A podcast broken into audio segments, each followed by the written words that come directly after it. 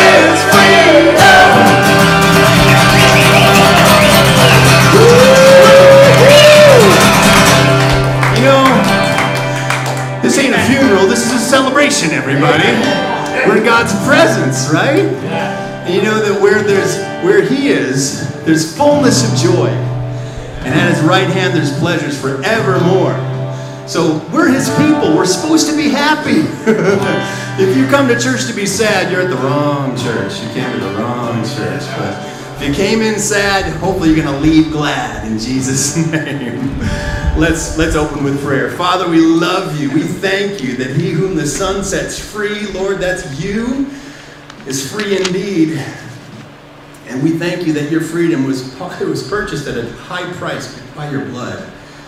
Because of that amazing grace, we can walk in your grace and mercy and truth and joy and have that strength that comes from your joy. So bless everything we sing and everything we say and do today, Lord, as we study the scriptures. In Jesus' name,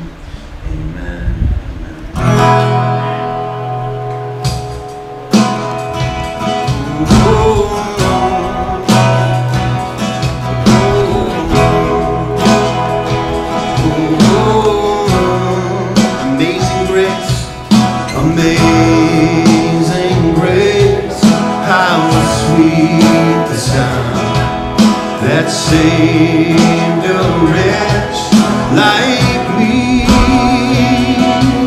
I once was lost, but now am found. Was blind, but now I see. 'Twas grace, 'twas grace that taught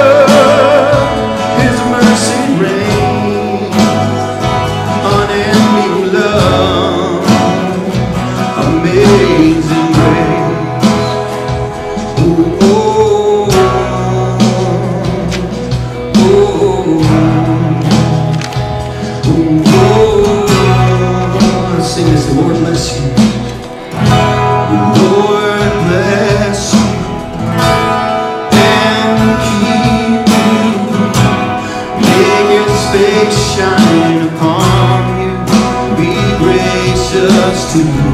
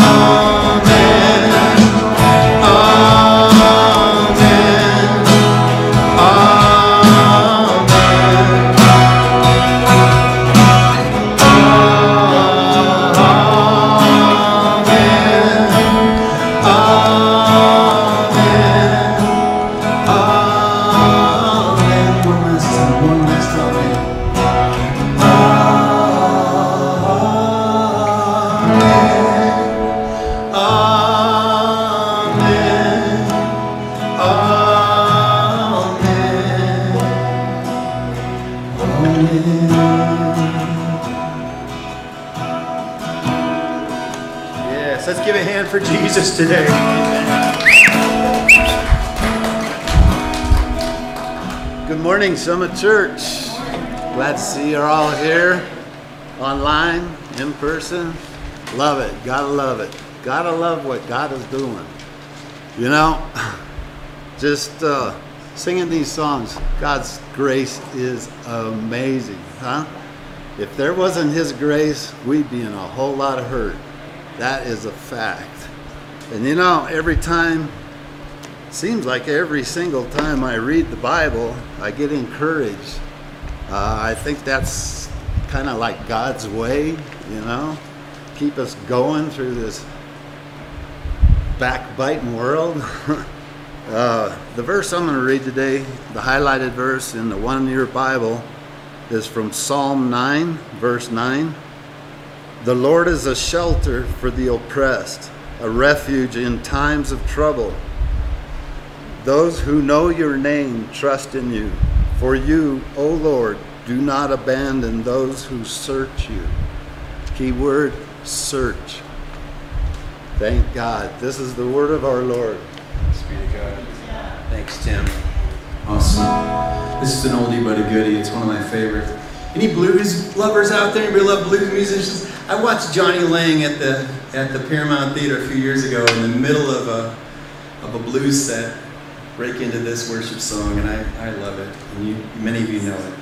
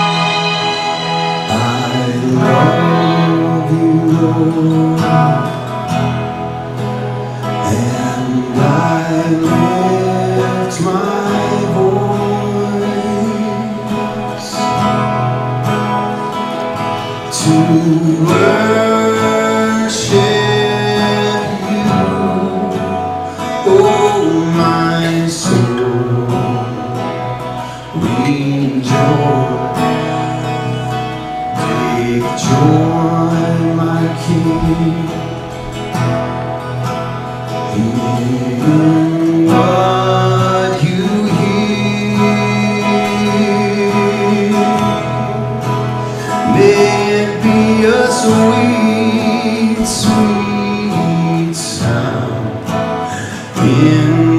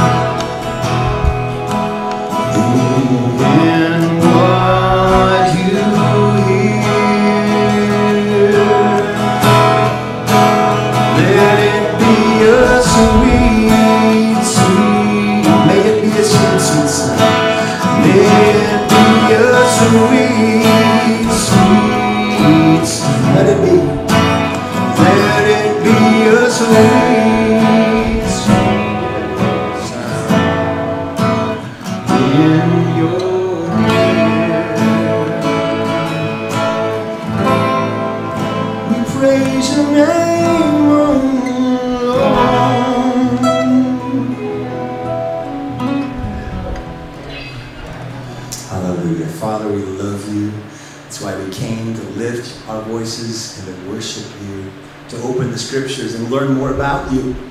Thank you, God, that you're bigger than everything we face, every problem, every fear, every obstacle. That you truly do set us free from every situation. Thank you, God, that you're the one who can quell all controversy and bring the joy and love of the kingdom. So bless our study now as we get into Jesus' name. Amen. amen. Will you take a minute real fast? Hop up, wave at somebody, give someone a fist bump. If you're online, share this link with a friend. We're going to do the Bible study here in just a minute.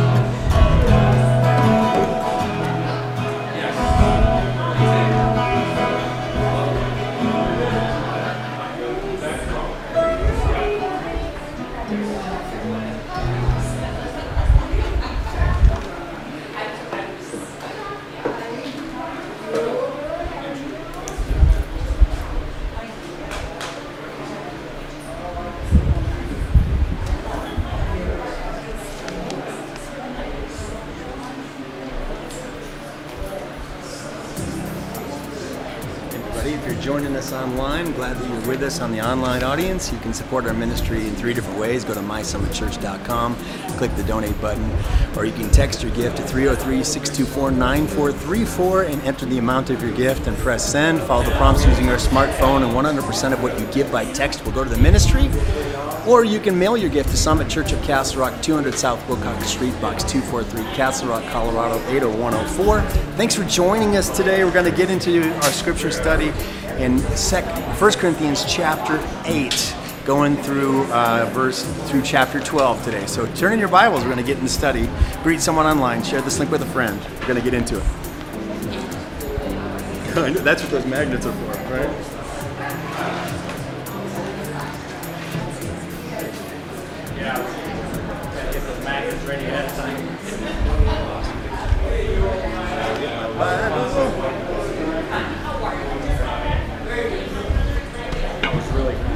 That was good. Nice set.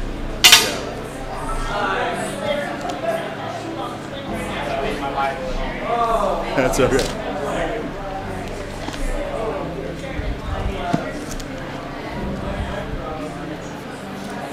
All right.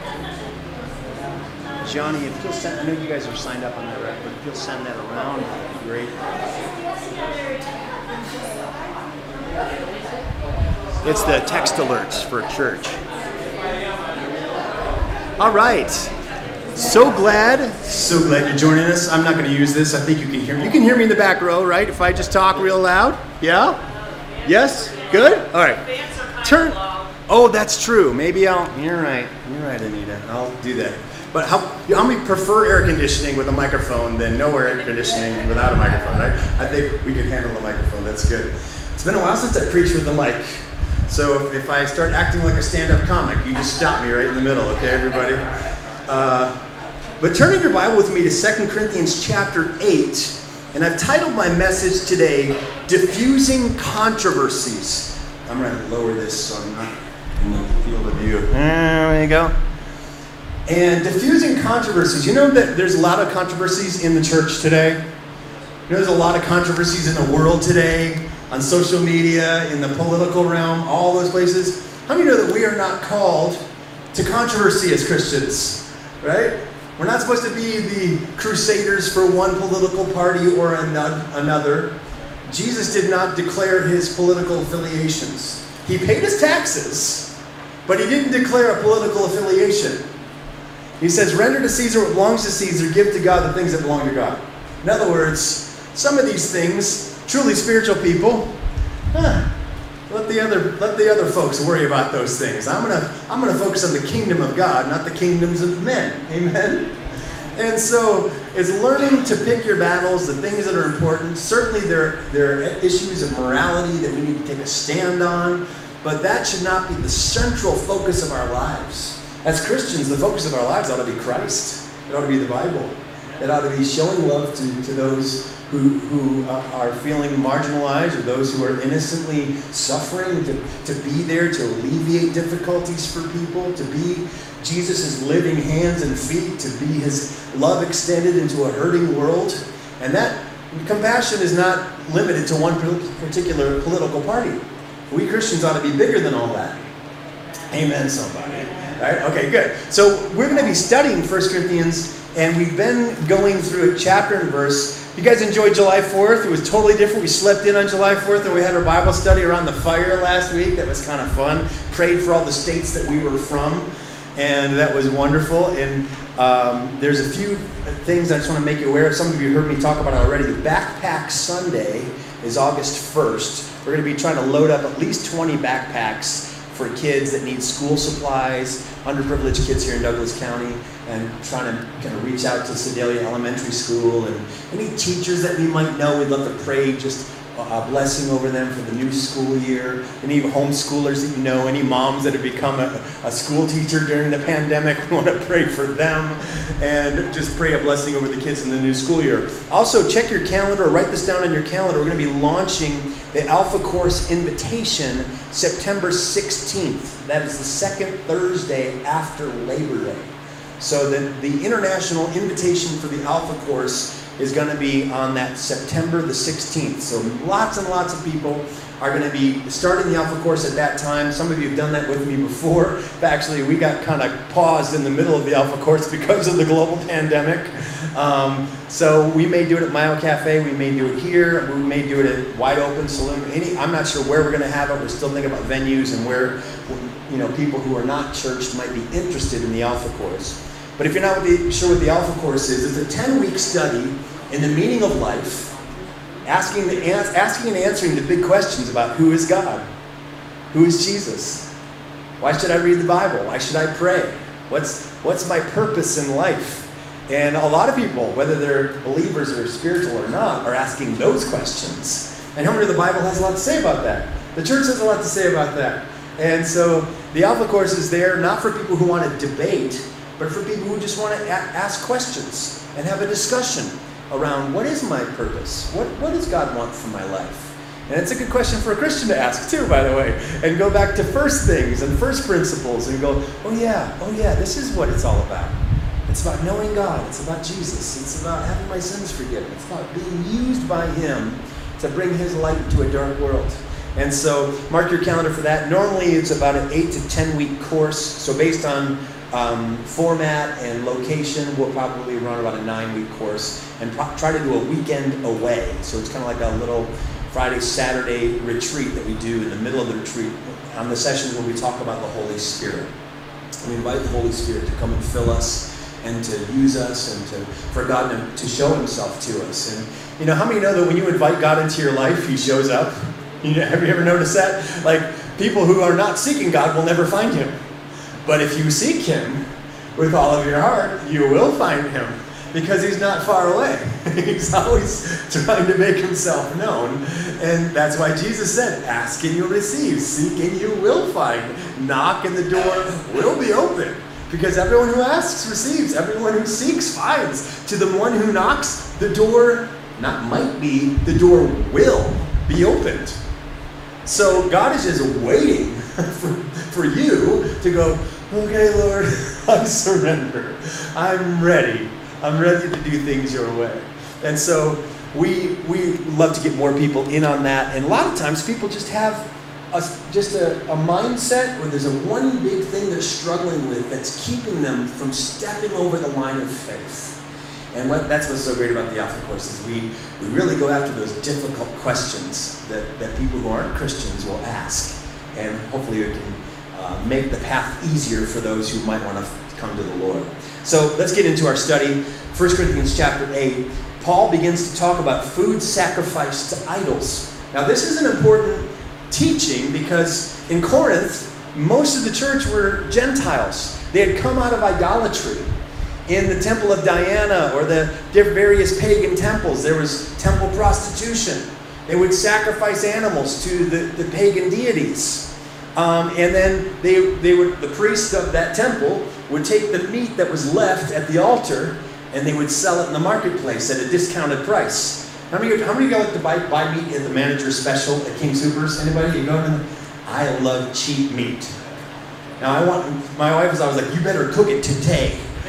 But I'm like, I love the cheap meat. And so that was their discount manager's special back in the day in the New Testament. Uh, it was if it came from the temple, it might have been sitting there at the altar for a little while, but they would sell it at a discount in the meat market. So that's you know, oftentimes, hey, I got a deal on this sausage. You know, I got a deal on the steaks here, and uh, and so there was a controversy among the church, especially amongst Jewish people, like, where did this meat come from?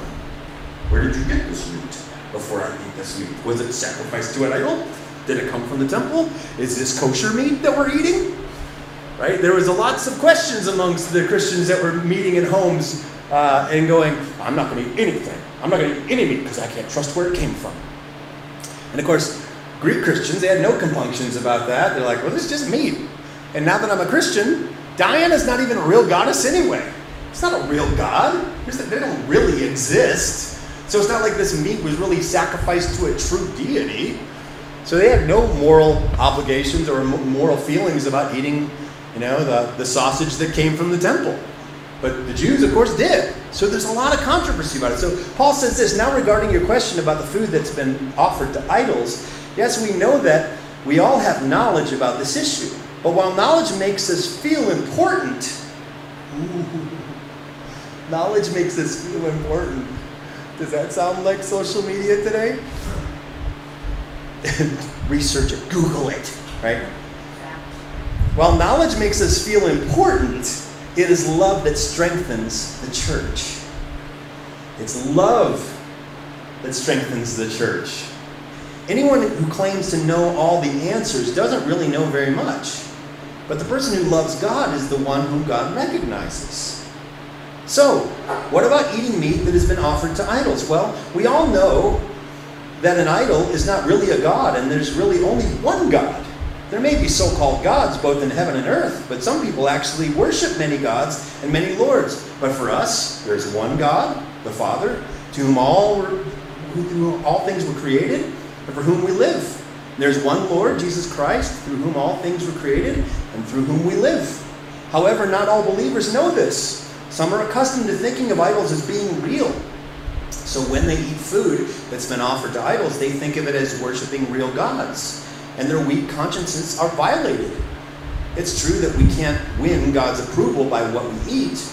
We don't lose anything if we don't eat it. We don't gain anything if we do. But you must be careful so that your freedom does not cause others with a weaker conscience to stumble. For if others see you with your superior knowledge eating in the temple of an idol, won't they be encouraged to violate their conscience? by eating food that's been offered to idols? So, because of your superior knowledge, a weak believer for whom Christ died will be destroyed. And when you sin, uh, and when you sin against another believer by encouraging them to do something that they believe is wrong, you're sinning against Christ. So, if I what I eat causes any other believer to sin, I will never eat meat again as long as I live. For I don't want to cause another believer to stumble. Paul is saying, I have to defer to the conscience of others. I shouldn't allow my freedom to be an opportunity to cause one of my brothers or sisters to stumble. I need to be careful about how I walk, what I say, what, how I behave, how I talk to people. Because not everyone might believe the same things that I believe or have the same liberties that I feel like I have in Christ. So I have to be careful.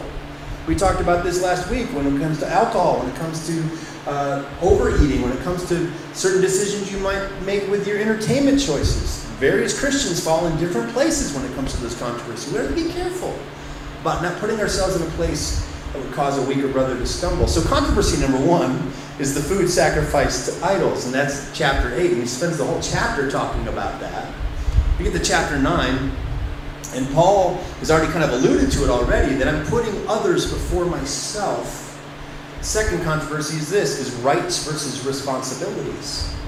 That's a discussion we're having in culture right now. I demand my rights, but I don't want to be responsible for anything. And I don't want to have to pay for anything. I don't want to have to make any investment. I just want stuff, but I don't want to have to pay for anything. Right? Come on, right? Have you noticed? Rights versus responsibilities. Like a Christian in the early church was saying, Well, I'm, I'm free to do anything. Jesus washes away all my sins. You know, it's not through my performance, it's not through my religiosity, it's just by simple believing and trust in the Lord. I'm free. I can do anything I want to do. Well, that's true to a degree, but just because you're free to do everything doesn't mean everything that you do is going to be helpful for you. And it's certainly not going to help a weaker brother. Right? So the second controversy is what are your rights versus your responsibilities? You have the right to do anything you want, of course. But is it responsible to do whatever you want? Probably not. So Paul starts this chapter this way in 1 Corinthians chapter 9. Am I not a slave? Am I not as free as anyone else? Am I not an apostle? Haven't I seen Jesus our Lord with my own eyes? Isn't it because of my work that you belong to the Lord? Even if others think that I'm not an apostle, apostle, I certainly am to you. You yourselves are proof that I am the Lord's apostle. He said, Look, you became a Christian because I came and preached the gospel to you in Corinth. The only reason you know anything about Jesus is because I sat down and taught you the scriptures. So these Judaizers that want to come in and say you have to obey the law and you have to do to convert to, to Judaism before you can be a Christian. No, no, no. And they're saying I'm not an apostle. Are you kidding me? I'm the one who brought you to Jesus.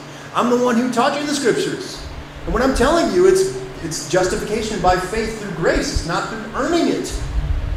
And yet, don't use your freedom as an excuse to cause someone else to stumble. I have to put the needs of someone else before my own. That's what it, that Jesus did. He didn't consider his own comfort. He didn't even consider his own godhood. He laid all that aside to become a servant, to become a slave, and to die a sinner's death on a cross in your place and in my place. So Jesus laid down his rights and took up the responsibilities of the sins of the world. How could we do any less? We're supposed to do the same thing. Put aside our own rights, take up the responsibilities of being a servant in the kingdom of God. That's how we really become disciples of Christ. Here's what Paul says in verse 13 of 1 Corinthians chapter 9. It says, Don't you realize that those who work in the temple get their meals from the offerings brought to the temple? And those who serve at the altar get a share of the sacrificial offerings. In the same way, the Lord ordered that those who preach the good news should be supported by those who benefit from it. And he's making, he's making a case. He's saying Christian workers, people who do the work of the ministry, whether it's church planting or taking the gospel to a, a, a nation that hasn't heard it before, they deserve pay. They deserve to earn their wages from what they're doing because what they're doing is important. And so he, he kind of he talks about he, he's glad that he's never been able he's never had to take an offering because he's always been able to make money on the side he was a tent maker he had his own little side business he never had to receive an offering because he needed it he was independently wealthy in some ways but not every Christian worker has that privilege. Not every Christian ha- worker has made that decision. He says, even though, verse, verse 29, he says, even though I'm a free man with no master, I've become a slave to all people to bring many to Christ. When I was with the Jews, I lived like a Jew to bring the Jews to Christ. When I was with those who followed the Jewish law, I too lived under that law. Even though I'm not subject to the law, I did this so that I could bring to Christ those who are under the law. When I am with the Gentiles who do not follow the Jewish law, I too live apart from that law so that I can bring them to Christ. I do not ignore the law of God, I'll, I obey the law of Christ. When I am with those who are weak, I share their weakness, for I want to bring the weak to Christ. Yes, I try to find common ground with everyone, doing everything I can to save some. I do everything to spread the good news and to share in its blessings. Paul says the highest good here is to put the needs of others before myself and to, to cross the cultural bridge of whoever I'm with so they'll understand the love of God and that they would know Christ. And we, we Christians need to do the same thing. Like, well, I don't like hanging out with those kinds of people. Well, maybe just try it. Maybe just, you know, bridge the gap a little bit and hang out with ordinary folks that you normally wouldn't hang out with. And just see what happens when you are the, the salt and the light in a situation and a believer. And of course, don't put yourself in a position where you might be overly tempted to sin or to go back to go backwards in your Christian life. But if you know that you're standing firm in your faith, don't be afraid to hang out with people who aren't like you, who don't have the same skin color as you, or from the same socioeconomic background as you, or not the same political affiliation as you. Just, just hang out with people and get to know people and figure out, oh, this is how they talk, this is how they behave, this is what they think, this is what they value. It's amazing what you can learn just by hanging out with folks. It really is. Reminds me of when I I did. I've done lots of missionary work in the Philippines, and we would have interrupters. They're called interpreters, but I would go and preach in schools and in churches, and they called us, "We are your interrupters," and but interpreters is what they meant. And at night, we would hang out with the Filipino pastors. And they were like, Pastor, have you tried balut? I go, I don't, I don't know what balut is. He goes, Oh, you will like it very much. And I go, We call it the hundred year old egg. And it's actually a chicken embryo that is fermented over a year. And it's a delicacy in Filipino culture. And they love to watch Westerners eat them for the first time get a little crunch crunch and a little mmm, ooh, wow. It's kind of like eating chicken, but it's an egg that's got the embryo and yeah. Wow. Right? Like we all, all of our cultures, we have different things that we are into. Like maybe in Colorado, we have the green chili cheeseburger, right? And you bring someone who's not into spicy food, hey, try the green chili cheeseburger, smothered in pork green chili. It's so good, right? We have our things, and believe me, it's way better than balut. But we have to make cultural connections with people. Understand them and allow them to understand you. And the love of Christ transcends cultural boundaries and barriers. And as we let the love of God transcend them, build bridges, people understand the love of God. Look, but this is important. What you saying? What she's saying is important. They were willing to travel halfway across the globe to come and meet me, or to come across the street and hang out with people they're not they're not like at all. Right? And we Christians need to make the first move. Well, like, well, I'll I'll be friendly if they reach out. No, no. You make the first move. You make the decision, well, I'm gonna put my hand out. I'm gonna say hello. I'm gonna take the initiative. Is that something that Paul did? He just walked into a town, come to the marketplace. Hey, I got good news, everybody. You want to hear good news? Yeah, I want to hear good news. It's from Jerusalem. There's this guy. His name is Jesus. He was the very Son of God. He died on the cross. And then God raised him up to new life. Because he lives, we get to live, and all of our sins are forgiven. What are sins? Well, sins are the bad things that you do that God doesn't like. Oh. And you can have that forgiven. Really? Just by believing? Yeah. Wow, that is good news. right? That's that's Paul would just go and do that again and again and again. We're called to do the same thing. That this message of the gospel would be on our lips, in our hearts. We would, we would be owning that message. Oh, nice. Very good. You're good. We, we like the cool air. That's I'm good. trying to get to everyone but me. Okay, nice. Let's get to chapter 10 here. Chapter 10, he talks about learning lessons from Israel's idolatry. And the third controversy is liberty versus legalism. Liberty versus legalism. Paul says, I don't want you to, to forget, dear brothers and sisters, about your ancestors in the wilderness long ago. All of them were guided by a cloud that moved ahead of them, and all of them walked through the sea on dry ground. In the cloud and in the sea, all of them were baptized as followers of Moses. All of them ate the same spiritual food. All of them drank the same spiritual water. For they drank from the spiritual rock that traveled with them, and that rock was Christ.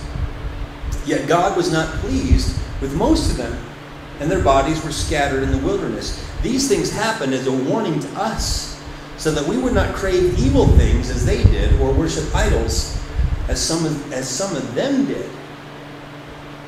He says, we have to learn the lessons of the past.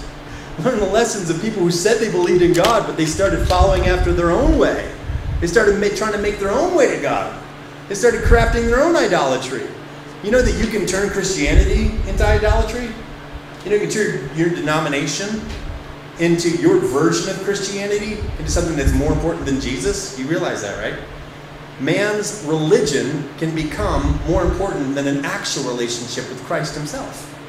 Your way of doing church, your method of preaching style or music or any cultural ism can become more important than the person of Jesus Himself.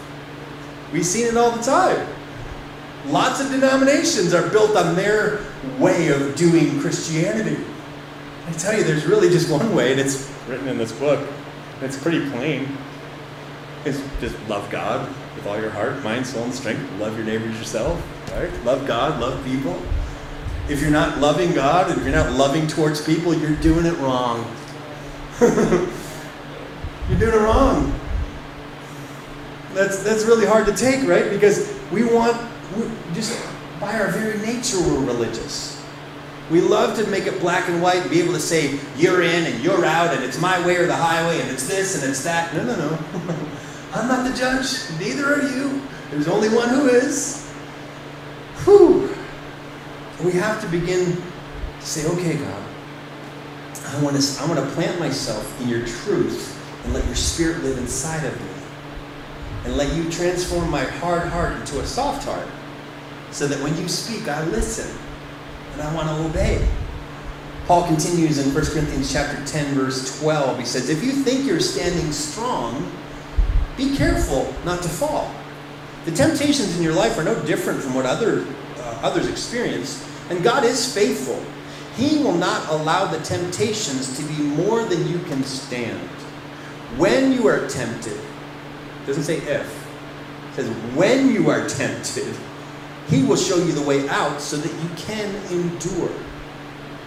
Now, see, there's a lot of people that have heard the cliche, God will never give you more than you can handle. How many know that's wrong? Because you've experienced it yourself. God always gives you more than you can handle. Are you kidding me? It's the only way that you're going to turn to Him. Be like, God, I can't handle this. I know. Come to me. But the promise that we have is we're never going to be tempted beyond what we can stand. So we're really without an excuse. He's always going to provide a way out from under the temptation so that we can endure in our faith. It doesn't say we'll never we'll have more than we can handle. I think most days, a lot of us have more than we can handle. A lot of times. That's why we need God so much. That's why we need to have a quiet time and to pray. That's why we need a church family. That's why we need to have a life that's surrendered to Him and go, Lord, whew, wow, whew, a lot of pressure today, Lord. I need your help today more than ever before. And how many know He's there for you? He's there for you. Now, it might be just a sliver past what you need when the temptation comes, but He's always going to give you just enough to get out of that and move on to the next thing. Amen. Isn't that a good promise? I love it. I love it. And so Paul continues this whole idea of the controversy that's happening in the church about meat offered to idols and uh, idol worship and doctrines of demons, and you don't want to you don't want to partner up with idolatry because you don't want to eat at the same table with demons. Because if there were any manifestations in the, the temples of Diana and these other pagan gods, it was a demonic manifestation. It was something devilish going on, something not from the kingdom of God. You know, you know the enemy has signs and wonders too. You understand that, right?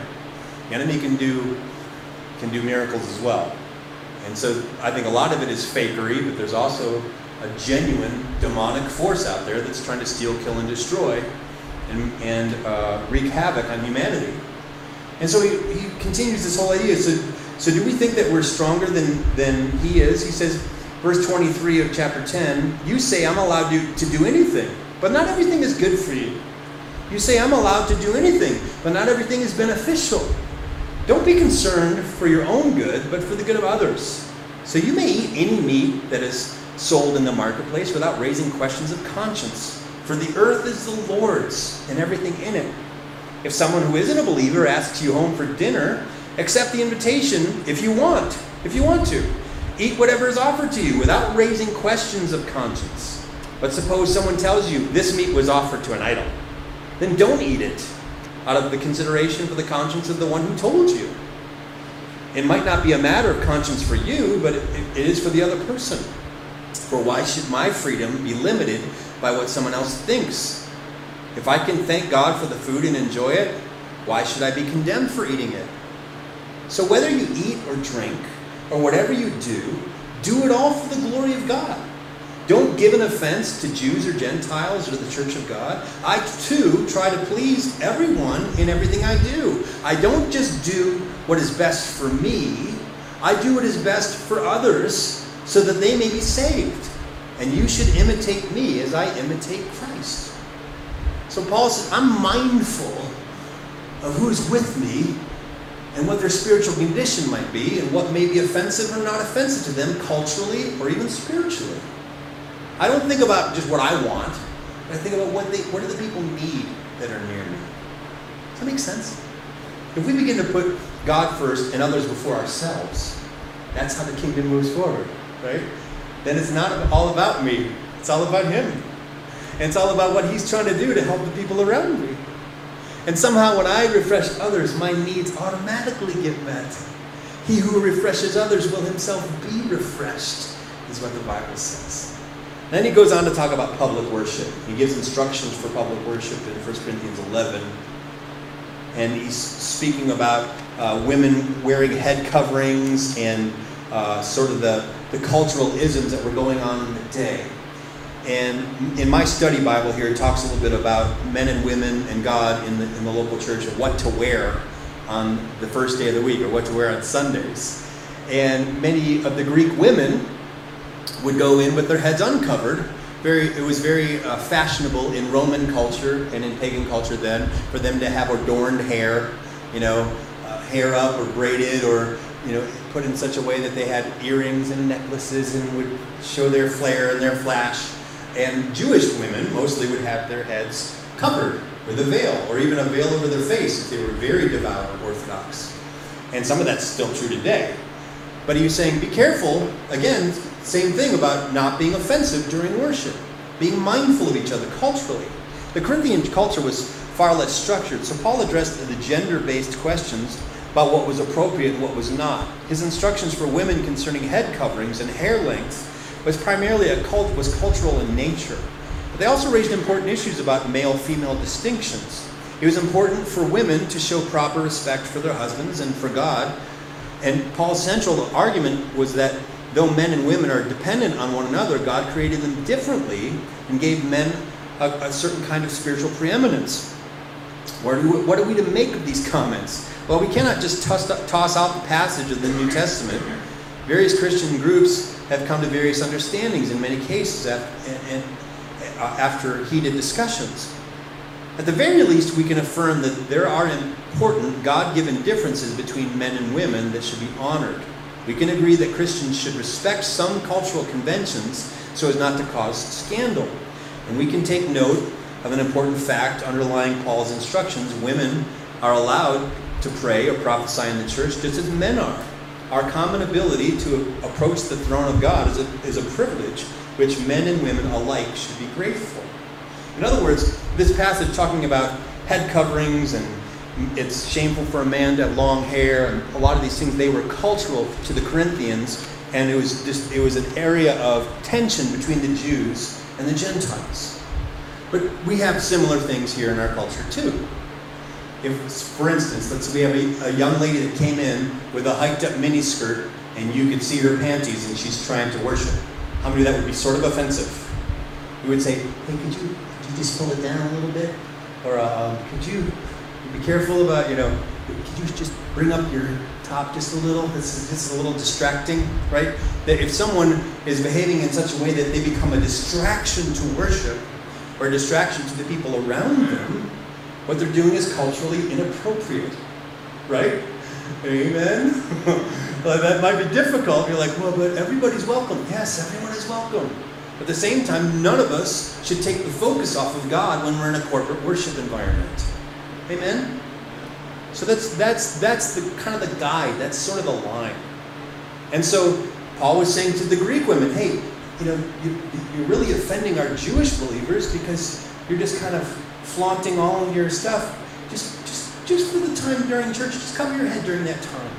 Because it, it's very it's very offensive to our Jewish believers that you don't cover head, your head when you pray. And it was more of a cultural struggle within the church. We don't have those struggles now per se. And there's there's plenty of Bible that you could argue about why men should still uncover, take their hat off in church, because an uncovered head for a man is showing that hey, I'm I am there's nothing between me and God. I stand before God naked, unashamed, not hiding anything before the Lord. And when a woman covers her head, she's saying, I'm under cover. I'm under the authority of my husband or my father or under my under the covering of my heavenly father. That, that's just a cultural statement you can make with those. But again, we in America, we don't there's not been a lot of teaching about that.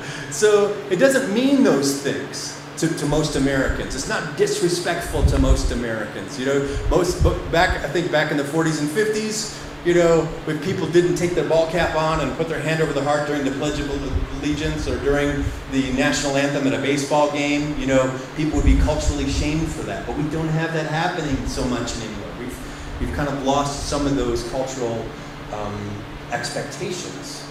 So I think those things are less of a distraction, even though it's sad that we've lost some of the respect. Um, we just have to minister in the culture that we're in within the context of what's truly happening, not the way we wish the world was. Amen? See, a lot of Jewish people just wanted to make all the Greeks turn into Jews. Well, you're not going to turn all the Greeks into Jews. That's not necessary, anyways. Right? That's not how you're saved, anyways. So you got to let some of your cultural preferences go. You go, well, but like even music, you're like, I don't really like those drums in church. Well, I'm sorry, but that's kind of the cultural language of the day. It's listen to any radio station. There's drums on the radio, whether it's country or gospel or bluegrass or you name the genre, right? You just got to get past some of your cultural hangups and style preferences and go, it's not for me, but that's okay. You know, God can use it. God is using it. Amen. Ooh, see, I'm, um, I know I'm hitting it now. I know I'm hitting it because it's getting quiet, and it's a, it's like this I made this little firecracker. It says controversy on it. And you know what Paul was doing with all of this? He was defusing the controversy. People were lighting these controversial bombs in the church, and he was going, No, we're going to nip that in the bud. We're going to snip that off. We're going to defuse that controversy. Put God first. Put the needs of others before yourself. Don't argue about these things because they're not that important. Amen? So we have to do the same thing in our day. But a lot of people want to argue things. Pro vax, anti vax, Republicans, Democrats, anti Trump, pro Trump, blah, blah, blah, blah, blah, blah, blah. Come on, right? Let it go, people. Jesus is Lord, and that's what matters. Right? The love of God, the kingdom of God. Let all that other stuff go. In the end, it's all gonna burn. None of it's to matter. When we're standing in the presence of God, we're not even to remember our politics. It's to be like, what were we arguing about again? what was what was happening then? That's crazy. I can't believe we spent years fighting about that. God is so much bigger than our controversies. So he finishes the chapter. So whether you eat or drink, whatever you do, do it all for the glory of God. Don't just do what's best for you, do what's good for others. Chapter 11, speaking of public worship, we covered the head coverings, we covered the cultural isms there. And he speaks about the order of, at the Lord's Supper, about the communion table. And what was kind of happening with the early church they wouldn't just have like a little dish with a, with a little square wafer and a communion cup. They would actually have what they called love feasts. They had they would have a giant meal, and they would all eat like a potluck in the early church. And the problem is that people, if they brought a really good dish, they didn't really want to share it. They just wanted to bring it to the potluck, right? And they would hoard all their good food, and then all the poor people wouldn't get to eat any of the food. And they would just scarf down all the food before someone else could eat it. How many been at a church picnic where the guy ate all the good hot dish? Anybody? Ate all the good stuff. That was happening on a large scale with the church. And this was supposed to be the Lord's Supper, where we share the common grace of the broken body, the shed blood of Jesus. There are people who weren't even able to partake because Christians were resources. But why are you doing that? This doesn't reflect the love of God at all.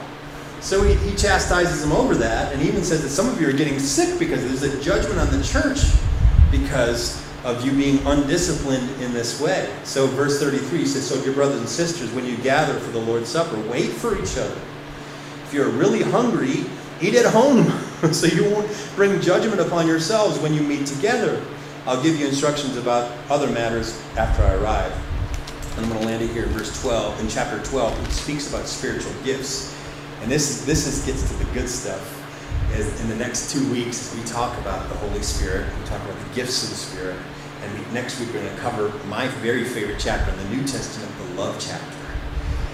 And so he says, you know, God has made the church diverse. There's all kinds of different people. There's wealthy, there's poor, there's intelligent, there's simpletons, there's all kinds of people. And they're all loved by God. They're, Jesus died for all of them. And because God gives us different kinds of people, He puts different kinds of gifts within the church. In verse 4 of chapter 12, He says, There are different kinds of spiritual gifts, but the same Spirit is the source of them all. There are different kinds of service, but we serve the same Lord. God works in different ways, but it's the same God who does the work in all of us. That spiritual gift is given to each so that we can help each other. To one person, the Spirit gives the ability to give wise advice. To another, the same Spirit gives a message of special knowledge, which actually, what, six weeks ago, I got a message in tongues and interpretation. It was a word of knowledge, and it's shared right here in the Sunday mornings, and a prime example of it happening here in our church. So the same Spirit gives great faith to another. To someone else, the, the one Spirit gives the gift of healing. Verse 10. He gives one person the power to perform miracles, and another the ability to prophesy.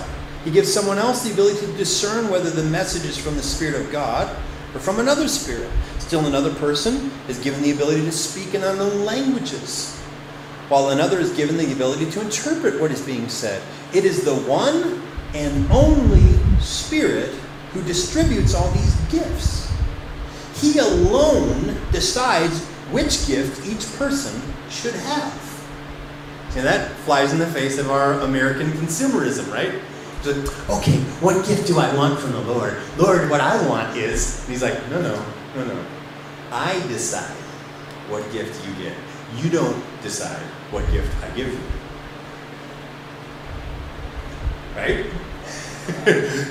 Learning to trust God to go, okay, Lord, I'll receive whatever gift you want to give. And He's going to craft those gifts based on your talent, your experience, your position in life, relationships that you have, and where you're positioned in the world to make a difference for other people. It's not for you to determine, it's for Him to determine. And he goes on to talk about that we're a church of one body with many parts. We're not all the ear, we're not all the hands, we're not all the eyes, right? One body has many different parts, and every part is needed in the body. And so he says in verse 27 All of you together are Christ's body, and each of you is a part of it. Here are some parts of the, that God has appointed for the church. First are apostles, second are prophets, third are teachers, then those who do miracles, those who have the gift of healing, those who can help others, Those who have the gift of leadership, those who speak in unknown languages. Are all apostles? Are we all prophets? Are we all teachers? Do we all have the power to do miracles? These are rhetorical questions. The answer is no. right? Do we all have the gift of healing? Do all have the ability to speak in unknown languages? Do we all have the ability to interpret unknown languages? Of course not.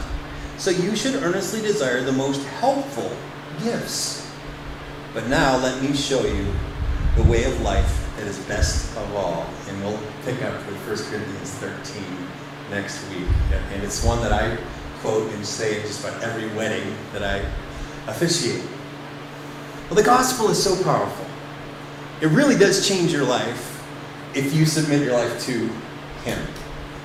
He's, a, he's an infinitely personal God. There's a man who was a contemporary of Billy Graham. His name is Leighton Ford.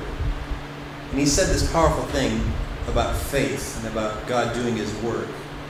He says the key word here is faith. God is going to do His work in His way, in His time, and will use our witness as He wants. If, he, if we really believe this, we won't manipulate people or play on their emotions. We won't try to persuade people in a way that restricts their freedom. We won't seduce people for Christ by getting them to make the right decision for the wrong reason. We will urge people lovingly, but we won't push people who are not ready. We will watch for God's moments. We will introduce everybody we can, but we will force no one. No, God doesn't force himself on people. So we as the church should not force our, our, ourselves on people. We should not take the gospel and shove it down people's throats. We just need to inform them about the love of Jesus and when they're ready, pray that God shows us the moment where they're ready to cross the line and say yes. You could be watching on the feed here today on our various social platforms. Maybe you come in the room today. You finally got it. It's like, whoa, something clicked. Like, I think I think I need Jesus. Would you bow your heads and close your eyes today? I just have a feeling there's a few people that are ready to finally cross the line of faith.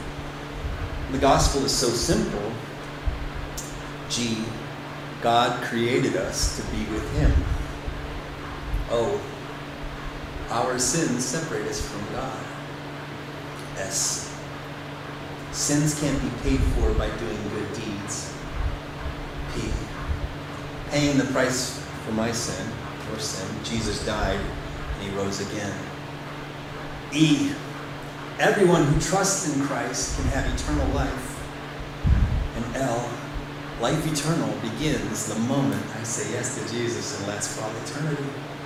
If you need to say yes to Jesus, would you just slip your hand up and say, Today's my day. I need to cross the line of faith and say yes to Him. If you're online, would you give me a thumbs up or a like or a comment and say, I'm saying yes to Jesus today? It's the most powerful thing you can do. Church, let's pray this prayer of commitment to Christ for those who may be praying it for the first time. Say, Dear Jesus, I'm sorry for my sin. Thank you for dying on the cross for me. I believe God raised you from the dead. According to the scriptures, please come into my heart.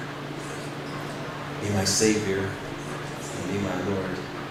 In Jesus' name. Amen. Amen. So glad you came today. Can't wait to preach on the love chapter next week. It's going to be one of my favorites. And uh, yes, happy summertime. Glad you came to worship with us today. It's starting to heat up in here, isn't it? Yes. It's nice though. Ron, you're doing a nice job with Swamp Cooler. We're figuring it out over there. Um, but yeah, if you want to support the ministry, you can just hit the little donation box in the back or grab some resources in, in the back that helps the ministry continue. It's been a good summer here so far, and we are looking at the transition into fall and the ministry things that maybe happen as we enter into the new school year and the people might be trying to reach or outreach ideas that we may be doing. Yes, Johnny, you got to get back to school now, so I know it's so hard for everybody. Why don't you stand with me and I'll give you the blessing and we'll get out of here. Thank you, God, for your word and your presence. Now may the Lord bless you and keep you. May the Lord make his face to shine upon you. May he be gracious unto you, lift your countenance, and give you his peace. In Jesus' name, amen. Amen. Go in peace. Serve the Lord, everybody. Glad you came today. Take care. Have a wonderful week. I know, I know. I just want to say thank you. That was an awesome, awesome. Thanks, Lisa. Good. But there's so much controversy in that, that passage.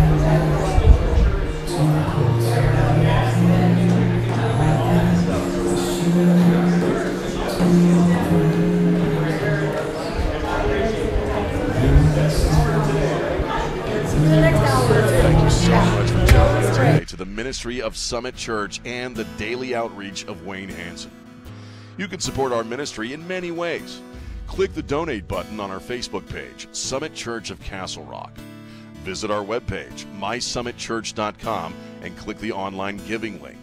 Or mail your donation to Summit Church of Castle Rock, 200 South Wilcox Street, Box 243, Castle Rock, Colorado 80104. Or finally, text your gift to 303 625 9434 and follow the prompts using your smartphone. You can also support us by connecting with our online community. Comment, like, share, follow, and subscribe on our various social media channels. Of course, we appreciate you joining us in daily prayer. I'm Sean Rima, and on behalf of Pastor Wayne and the Summit Church family, take care and have a great week. Remember, God loves you, and He has a wonderful plan for your life.